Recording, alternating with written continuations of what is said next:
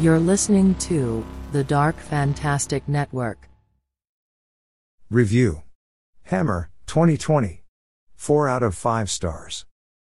Clocking in at just over 80 minutes and slipping under the release radar, Hammer, 2020, is an effective, quietly moving, and compelling psychological slash crime thriller.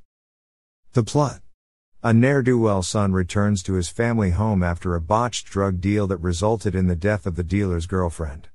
Hunted by the dealer, the son, now accompanied by his father, embark on a race against time as they try to outrun the dealer and find a way to make things right.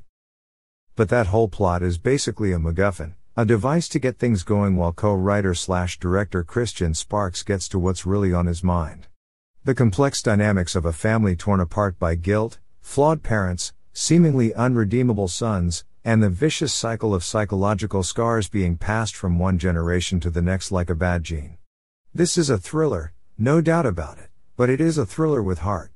Will Patton, as the conflicted father of a troubled son, gives an affecting, restrained performance, and one of the best of his career. Helped tremendously by Sparks' dialogue, Patton portrays a character that is relatable, tragic, and somewhat off putting at the same time.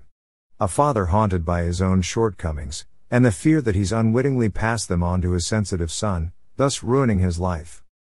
But it is Mark O'Brien, as Chris, the troubled son trying hard to do better, who is the true heart of the film, delivering a performance that is naturalistic, truthful, and devastating. It is one of the year's best. Hammer works as a psychological drama, as a thriller with realistic twists, and as a piece of minimalist cinema. It is a well crafted, poignant, suspenseful film with a lot to offer, and it deserves much more notice and acclaim than it's got. Note. The film is named after the director's father, to whom the film is dedicated. Text copyright Ahmed Khalifa. 2021.